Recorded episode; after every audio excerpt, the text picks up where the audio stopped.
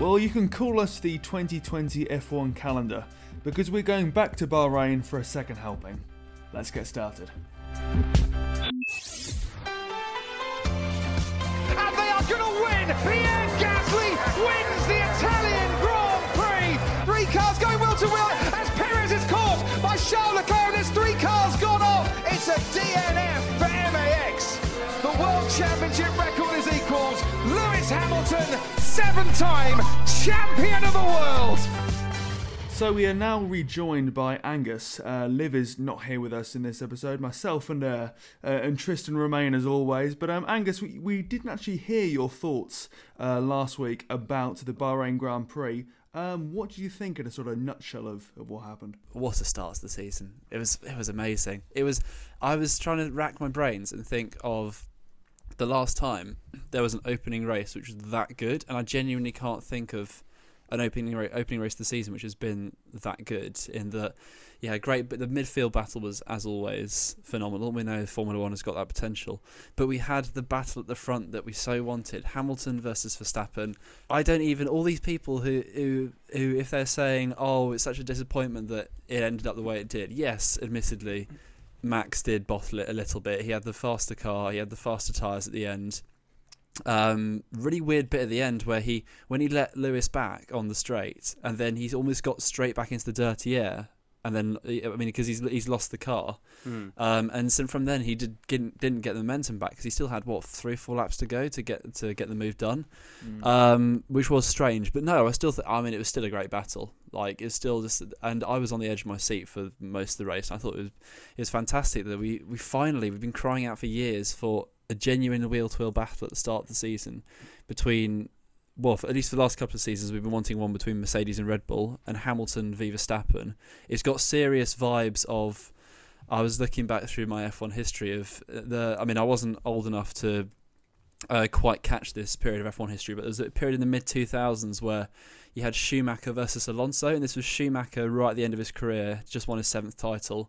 And you had Alonso who hadn't won a title yet, and those two were battling out for the world championship. And this has got serious vibes of that. You got Hamilton, of course, the veteran, versus Verstappen, who, to be fair, is in his seventh year in the sport, but he is the relative, like, sort of in- inexperienced one, and the one who hasn't got that title. It's got serious vibes of that, and I think if that's the season ahead that we have, I think it honestly could be a classic, and that might just have cursed it, but let's let's hope let's hope not. It, it's set it's set up to be a barnstormer, if I'm Well, honest. you say that, but uh, I, when we're casting our minds back, so I had this thought after the last podcast because I, I don't want to cover too much of what we spoke about last time, so there's not too much overlap.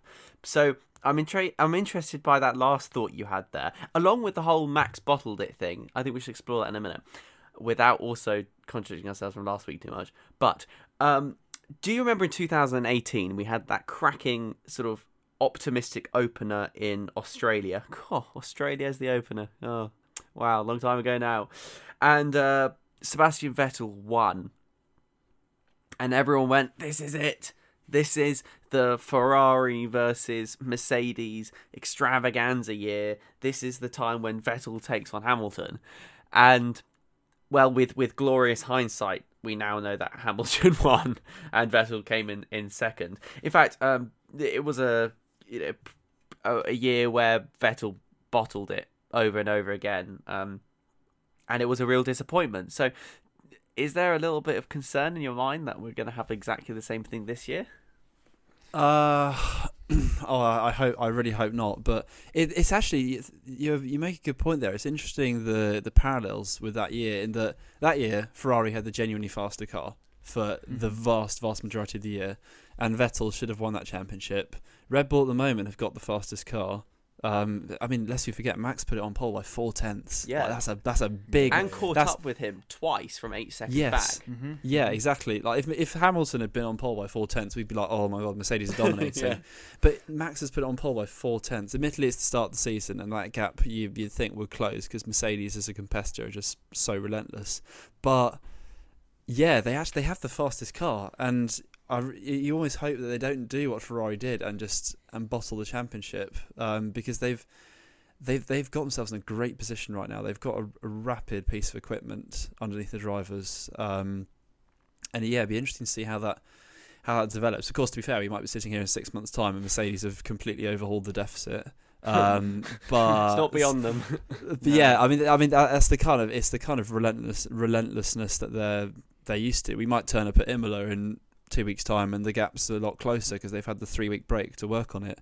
Mm. But no, it's um, I I hope it doesn't. As much as I'd love to see Hamilton like officially cement himself as the greatest, because in all likelihood this year he probably will pass that hundred pole mark, pass the hundred win mark, and get the eighth title. That still is probably the the fair bet. But I would also just just to have Verstappen just upset the apple cart, um, you know, have a have a different world cha- have a new world. It would be a, a new world champion for the first time since Rosberg, which feels Oh, like don't don't say For stuff five like years. that. Five yeah, it feels like Five ages ago now. It feels like ages ago now. There's only yeah, Mm. so I yeah, I think it'd be fantastic if that's happened. But yeah, I'd like him to do it without, you know, with, with a bit of a fight. It, it's a bit, a Mm. bit like a walk in the park. If he just gets to the end, it's like, oh look, this is my world championship, and everyone else is miles behind him in the standings. I just want there to be a fight. Does there? Mm. It will be difficult for Red Bull to win, especially as currently they are only fighting with Max, and this is perhaps why Perez is going to be so important this year. In fact, to some extent, Perez is going to be the most analysed driver on the grid because he knows that for there to be a championship fight, he has to be behind Max and challenging Bottas. So Fourth is minimum, really. Yeah. Fourth is the minimum now, and this this is make or break time for Red Bull. This is the closest they're going to be to the Mercedes without knowing the what what sort of upsets next year's cars are going to bring with the entire overhaul of the rules. So Yeah. Perez is in the in unenviable position to being the probably what do you think the most important driver, except think- for Lewis Hamilton. I think he's definitely the deciding factor um, because now it's always been that issue of Max is there, that's awesome, but then there's two Mercedes for him to get past. In many ways, this season does. It reminds me a bit of 2019 insofar that, okay, Ferrari were the team then, um, but um, Red Bull were fastest in testing, uh, and now they've almost taken on that sort of um, optimism or potential, shall we say, and they've taken it to Mercedes in the first race. But compare that to compare the two drivers from Red Bull to the two drivers from Ferrari in 2019. Both of them seem to be firing on all, on all cylinders. So you have not only as testing would have it, the, the best car, but two of the best drivers on form, it makes you think that this season could be even better or even closer than 2019 could have been because we all know that Ferrari should have probably won that championship, be that um, the drivers or constructors, because they had the best kit. But when you have two well established drivers, be it one in the sort of Red Bull team and one in the sport more generally, it gives you hope that that battle that we never had um, we could have moving forwards. And even better when you consider that there's nothing to insinuate thus far, and I must state thus far, that um, uh, Red Bull or Mercedes um, have cars which uh, violate the rules, as um, Ferrari famously did uh, two years ago. But um, I, it it does give me, give me that vibe because of because of the two drivers. I think in in in the Red Bull cars. And let's not forget the Red Bull strategy is going to have to be in point as well. Mm. Mercedes is infamous in their ability to analyze what's going on the track, and Bahrain it just did not do. They Yeah.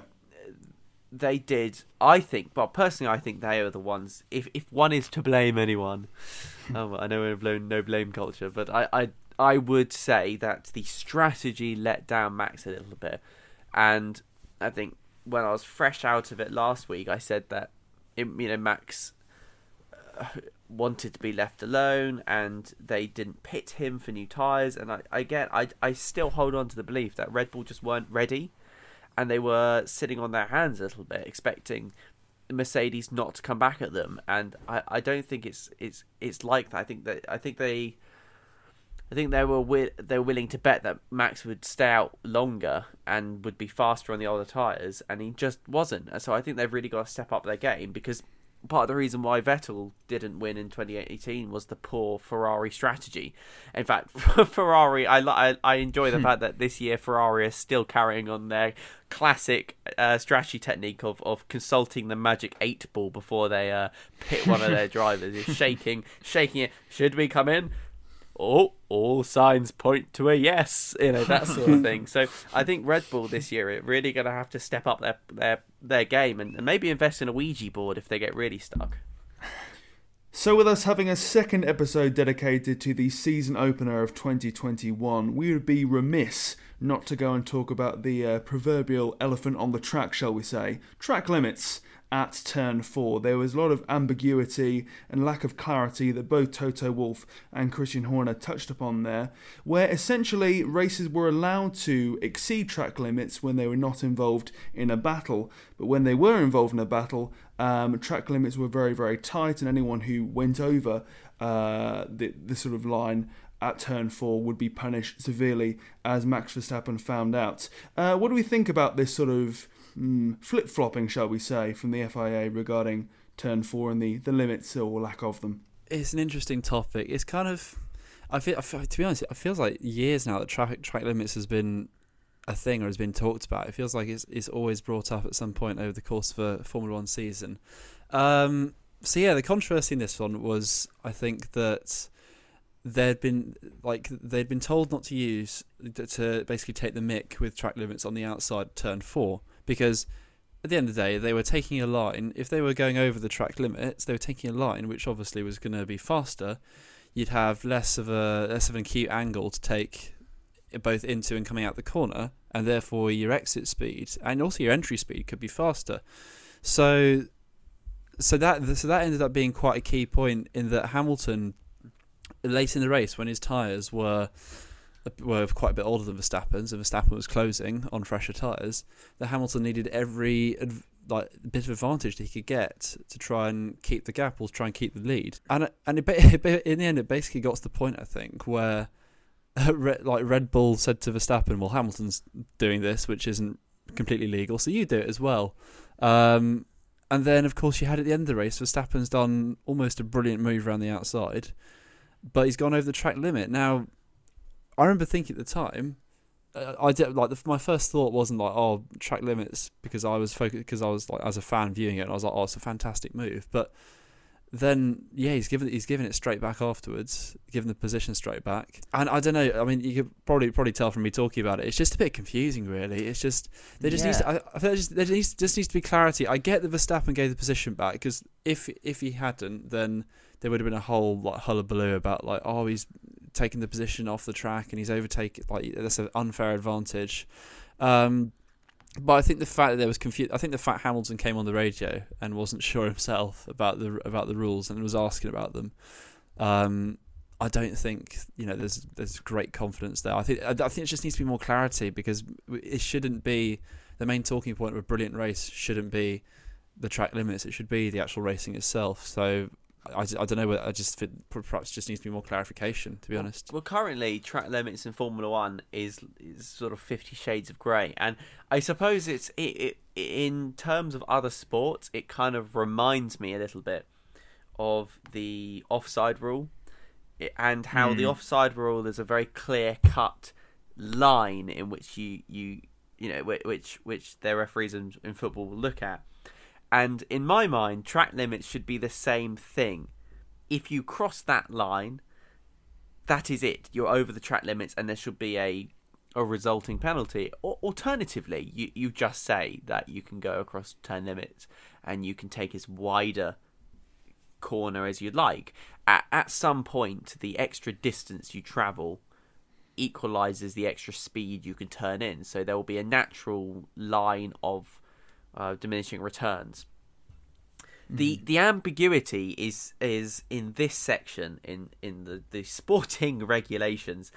It says should a car leave the track, the driver may rejoin. However, this may only this may only be done when it is safe to do so and without gaining any lasting advantage. So it's in that unspecific terminology that this problem has come about, right? Because when Hamilton was in the lead and he was he went over the track limits 29 times I think someone counted yeah, that yeah. Um, thank you for counting it I didn't have the time to do it if you if you gain a tenth of a second each time you go 20 each time you go off the track well then by the time you've added those up you've added on 2.9 seconds you've gained an advantage of 2.9 seconds, which to me says a lasting advantage. So it, it seems bizarre that Hamilton was allowed to go over the track limits 29 times, and I'm not saying he did gain 2.9 seconds, but when Verstappen's only five or six seconds behind, even a fifth of a second is a tenth of his time between them. So it is certainly a lasting advantage. And so I think it should just be a clear cut thing. If you go over the white line, all four wheels go over the white line, you get a mark against your name. If you do it three times, then you've gone off the track three times, you get a black and white flag, and then one mm-hmm. more after that, and you get a penalty. Simple as. That's it. Yeah. It should be as simple as simple as the offside rule. We should print it on the back of some sort of commemorative 50p 50 pence piece in the UK as we did with the rule. But maybe am I just oversimplifying it though? Uh, no, I, I, I do think you're right. Like it's it's got to the point where I think Toto Wolff summed it up perfectly, where he said the rules of F1 should not be like a Shakespearean play where it can be interpreted in one direction or the other. And that's exactly where we are at the moment because um, I believe the teams and drivers were told by the FIA we won't be monitoring you during the race, so you can technically exceed track limits and not be punished for it per se. So Mercedes took that as fine, okay, we'll run wide at turn four, we'll get a sort of better entrance and exit to that corner, and as you say, gain some uh, some possible time on our on our rivals. But when you've got them taking advantage of that, and then Red Bull being like, we're going to play by the rules, so to speak, and not exceed those limits, and then going, well, hang on, we'll do it as well, it does tend to leave a bit of a, a bitter taste in my mouth, at least. Like, don't get me wrong, it didn't spoil the sport, it didn't spoil the race, um, but it did leave a bit of a, hmm, that's not quite cricket um, sort of taste in my brain, if you will. Um, so, so yeah, um, there does need to be more clarity. I think uh, Michael Masi is going to uh, come forward with some more clarity on that. But um, it seems like the FIA have almost been caught short in many ways. They've not seen a somewhat obvious um, uh, ambiguity or or dispute that could have arisen or did ar- did arise uh, during this race, and um, it's not made them look too good. But uh, I agree, more clarity is definitely needed. But I'd hate to be the guy to uh, to make that uh, decision of. Uh, line stops here and starts there, but I suppose that's what the what the pros are paid for. Yeah, I was going to say Tristan, don't even start on the offside rule in football. That's a whole other right now. Right now with um, the offsides being decided by like armpits and that. Are we going to get to the point where um, we're going to have um, like track limits decisions in Formula One decided by drivers' armpits or racing no, suits or uh, or stuff like that? Yeah, it, it the might... nice thing about a tire is the tire is the widest part of the the car. So you just say as soon as as soon as hundred percent of the car goes over the white line. Uh, in, but uh, they do actually specify what the white line is. So the white line itself does count as the track, which is why. So you could be a a micron touching the white, um, and you will you will be in track limits. So we do have real defined aspects of the track and the car and that would solve a whole load of problems and it's it's not like we don't we don't do these other track limit things for example the pit limiter mm. you hmm. know that as soon as you cross that white line you have to be at 50 kilometers an hour or 60 kilometers an hour, whatever the the the, the limiter is. And so we're very used in, in, in, to in Formula One looking at a white line and seeing if someone's crossed it or not at a at a given moment. And I think one of the resolutions to the problem we had at the Bahrain Grand Prix is to maybe add like a clause in um, if you don't want to stop drivers going over the white line, which is if you exceed the white line four times, you are not allowed to start moaning when other people use the white lines against you. So, for example, mm. Hamilton went over it 29 times. Verstappen has every right to use the white line over and ta- overtake Hamilton because Hamilton was yeah. over the white lines anyway. So yeah. if you cross the white lines, the drivers the driver suddenly dictates to everyone that they they're willing to accept that the white lines no longer uh, dictate the barriers of the of the track. So what the hell? Max can go around it, right? That that's fine. But that's mm. also a bit silly. So it just should be the white line is the track limit. What's the point of having a track limit if it doesn't limit? Yeah, yeah, yeah, yeah, yeah. Yeah, you you know also what what annoys me sometimes. I swear it's been the case on multiple occasions where you get to a track and they give they give exemptions for some corners. Like some corners, they they just they're just like, oh, you know what? They're pushing so hard on that one any way that we'll just give them the benefit of the doubt. There used to be one, Yeah. so I've seen. Um, I don't think it's the case anymore. But if you go back, so this is this is incredibly niche. But so so red, so so the so Red Bull Ring, when they when they used to have the race in like the two thousand the early two thousands, cars used to like literally just take the absolute mick with turn one. So you know how turn one is a bit of runoff, the Red Bull Ring. It does, yes. Yes, the drivers. If you go back and watch like qualifying laps from that time, drivers literally used to just run wide because they just go in deliberately fast, run wide because it was tarmac, and then just continue with their lap.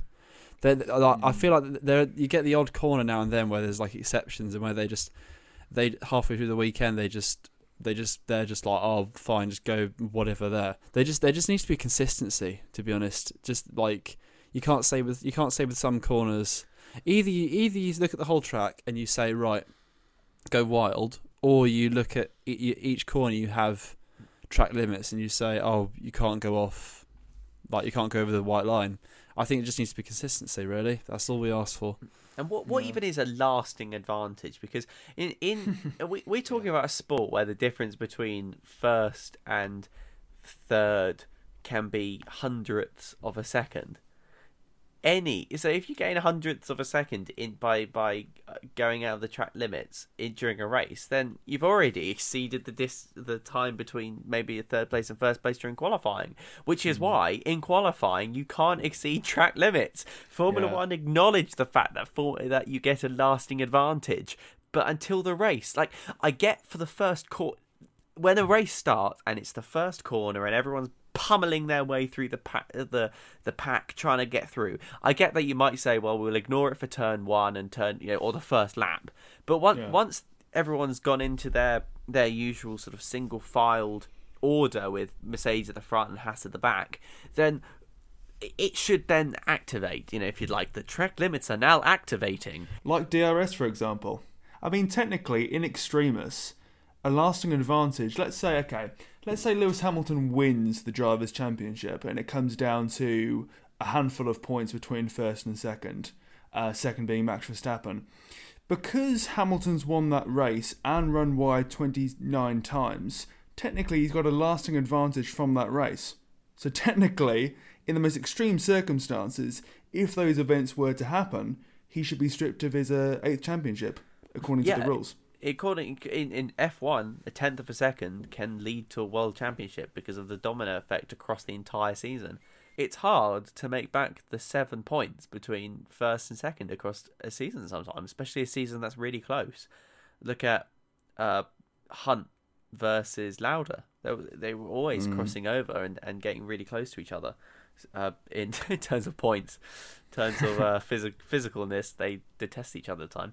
So it makes all the difference in a sport that's about speed and precision. And it, it's annoying that we're talking about uh, something so stupid that should be so easy to fix. Because, as I say, speed and precision. We've got speed, we haven't got precision. Yeah, I mean, when those events naturally do unfold, I'll be showing this to the FIN saying, Oi, Told you so. I, I told you so. I told you so. Yeah. Lasting advantage. But yes, uh, the, uh, aside from Lewis Hamilton exceeding track limits, who were the other winners uh, in your your guys' mind? Who do you think really sort of shone and stood out? Um, someone you perhaps expected or didn't expect, or um, yeah, what do you think? Yeah, well, briefly touch on Mazepin. Um, I will say, yeah, uh, well, we will reiterate. Whilst whilst we do dislike him and his conduct, it was it was good to see at least he was okay from his accident.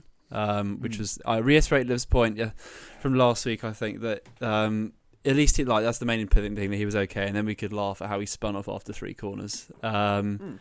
Also, also, I just like to mention, uh, give a mention to how in qualifying, he um, there's like a, a um, what do you call it, like a decorum that no one like overtakes um, each other on their outlaps on the final corner. So what he chose to do was just uh, just razz past everyone um, at the final corner, and then proceed to f- spin at the first corner, and then mess up. Hence why Vettel and Ocon, I think, got knocked out. So that's, um, I mean, it's it's uh, you couldn't write it honestly. on yeah, oh, uh, so on better news, Tsunoda, yes.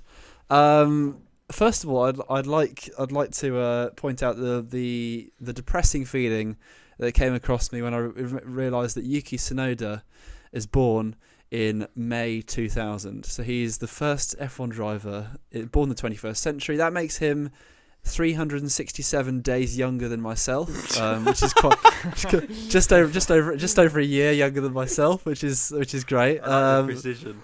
uh, but yeah, no, but on a, on a on a serious note, like honestly, fantastic performance. I I think what I I I rated from his over a weekend. I you you definitely saw some like aspects of inexperience. For example, I feel like his Q like in in Q one he smashed it, came like second or something or third, like put in a phenomenal time. To which point we were like, oh my god, these Alpha Tauris are quick. To which they are, to be fair.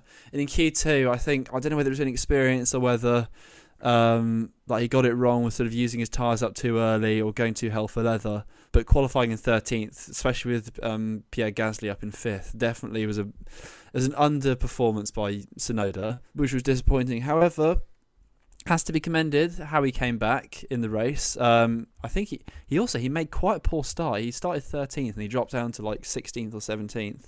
Um, but from that he came back. He did some brilliant moves. Um, overtook Fernando Alonso and Kimi Raikkonen. Not many people can say they've overtaken two world champions on their Formula One debut. Um, so that was something pretty cool.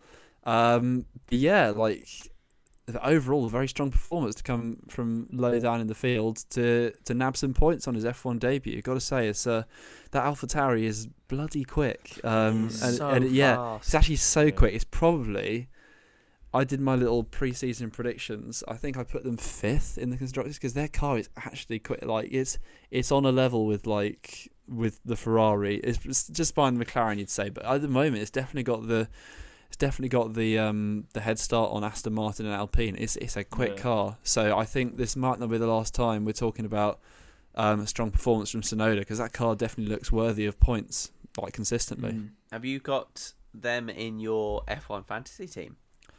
I have Gasly.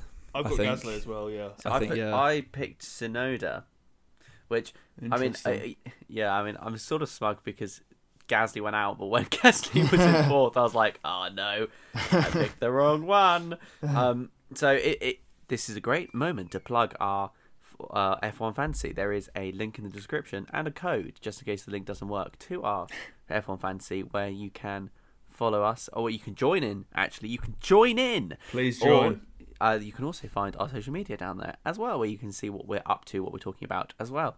Uh, veterans of F1 in Review will remember how sceptical I was about the rumours and confirmation that AlphaTauri would be um, deposing of. Um, Daniel Kvyat and replacing him with a young Yuki Tsunoda, uh, younger than myself, in fact, as well.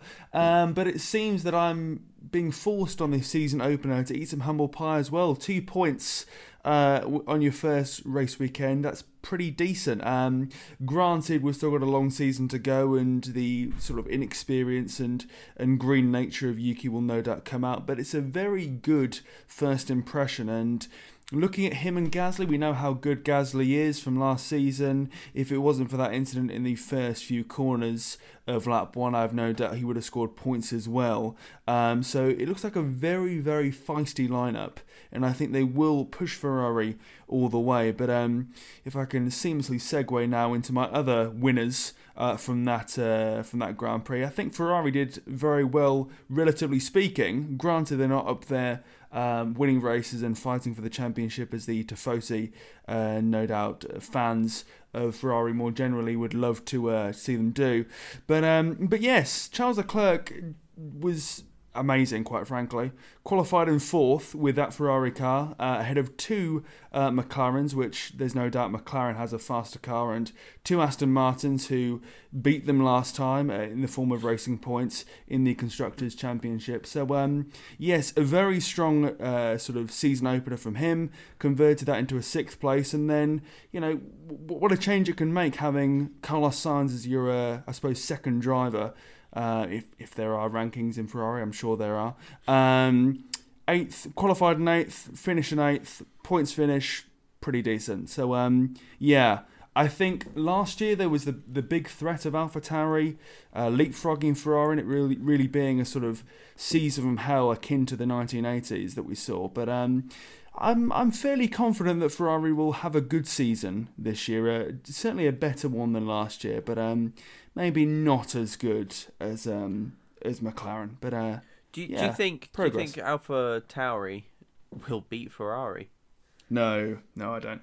I don't think that. No. Liv did predict that at the beginning. She did. She did. Um, but I mean, uh, well, it's it's you know it is only week one. Like Ferrari could show some serious uh, reliability issues or just pace issues more generally. So um, you can't rule it out. But I think on on the sort of current trend we're looking at, I think Ferrari will will be okay. I think be Yeah, fine. yeah. I've gone with Ferrari fourth in my predictions and AlphaTauri fifth. I think I, th- I think AlphaTauri have got enough to beat Good Aston man. Martin and Alpine. But then again, this is just based on like the start of the season. So like like we said, there's 23 races. That's a long season. A lot could change in that time. I will I will say I based on my prediction history because so um basically so I made uh, Tom will understand this and that I made a football predictions. Uh, list before this season started, and I put um, I put Aston Villa to go down this year. So maybe my predictions are not so uh, not so Ouch. good. We'll, we'll we'll see. We'll see, we'll see about that. But um, if my F1 predictions are as as off as those ones, it could be it could be interesting. And for those racing fanatics out there, they'll know that Extreme E happened, I believe, on was it Sunday, right? Well, yeah, it, qualifying was on Saturday, so the, the the few rounds of qualifying on Saturday, and then the race on Sunday. The times were all off for me though. They they, they were Mm. early, about ten o'clock, I think. I can't really Yeah. remember. I just I, I set an alarm. I was like, ah, kind of watch. I know. Yeah, so this took place in the Saudi Arabian deserts, uh, Hmm. Desert X uh, Prix, I think it's called. And um, there was teams from Nico Rosberg, teams from Lewis Hamilton, Jensen Button. Um, what do we think? Carlos Sainz, junior as well, senior, oop, one of them, um, the Carlos Sainz family. Uh, what do we think, though, about Extreme E? Were we fans, not fans? Would we watch it again? Would we leave it neutral? What do we think? So can I can I uh, start and uh, I could also read you Liv's comments because she had some comments as well. So if you were if you followed the Formula One in review Twitter, we we did tweet out some stuff about it. Personally, I really enjoyed it. I thought it was fantastic to watch them going up and down the sort of the ridges. The the extreme thing about it is how difficult it is. You have to say it every time. Uh, how difficult it is to, to race there. And they are going up these extreme ridges and then onto the extreme top of like a hill and then going down this extreme dip. Um, which is about like a hundred meter drop and stuff. So, uh, and the the first person to do qualifying set a lap. Um, I, I'm really sorry. I can't remember names because these are all unfamiliar names to me. So uh, I've already got the Formula One's names in my head. I can't. I can't fit more stuff in because, like Homer Simpson, if I put another name in, another one falls out, and then I won't remember who Valtteri Bottas is. Anyway, so first lap, uh, they go on top of this like ridge, and then they nearly fall off the side of it, and you can hear the the, the car going trying to get back on. It's it's so cool. It really is really cool. Uh, to some extent, qualifying was more of a spectacle than than the race because you know, they were like go, and then all three cars would like shoot off, and then one of them would use their like booster button, and they would go flying off to the lead, and then then the the dust would get kicked up, and then completely cover the cars behind. So uh, you were like, oh yeah, look look, that one's in the lead, and uh, where are the other two cars? So um, at the, the race was like a, a, a three uh, like three cars in a row, and then they they only raced three cars at a time. Uh, the, there was a gigantic crash from uh, from uh, Claudia Hürtgen, who was flipping away in the sand. We had drivers rear-ending other drivers because they couldn't get grip in the in the, the hostile environment. It was just really really cool. The takeaways for me though were the racing was quite tricky because once you after turn one, that was basically it. Another car flew off into the distance and, and ended up winning. The qualifying was really impressive, and I think actually the time trial style qualifying was maybe a bit better than the race. But I, I can't wait for Senegal in the next round because that's a proper rally style track, so there'll be a lot less dust. Um, So it was was really quite epic in my head. Um, I'll mention Liv um, and her comments as well, if that's okay. So she says that her stars for Extreme E were Andretti and the United drivers, uh, Catie and Timmy. Um, apparently, she drove a lap with her tire basically off on the rim and still got them into P two that session. Um, Oh, wow. And they beca- they came in P two overall that weekend, uh, making it kind of a crazy race. It was kind of a crazy race. I was watching it with my little brother, and uh, he was he was finding it mod you know sort of moderately interesting as well, which is more than I can say for his attitude to Formula One. So they must have got something right to keep an attention span of a six year old with Extreme E. Yeah, it was one of those because I didn't actually watch um, the Extreme E uh, race or qualifying. I was uh, just uh, sent the highlights and thought, right, got to concentrate, got to think of something important and in- insightful to say. Uh, come you the came F1 up with? review, uh, recording. And all I could think of though was this just reminds me of pod racing from Star Wars.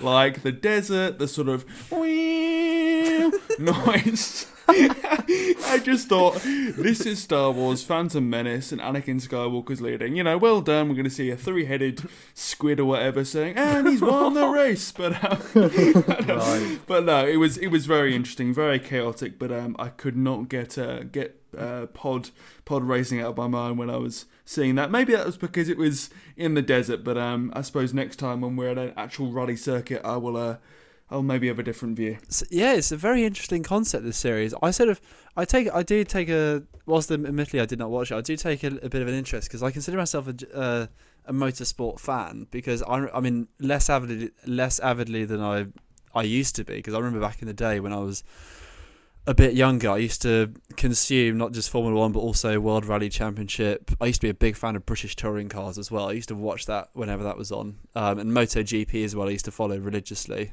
Um, so, I, I I'm always interested to hear about other motorsport news.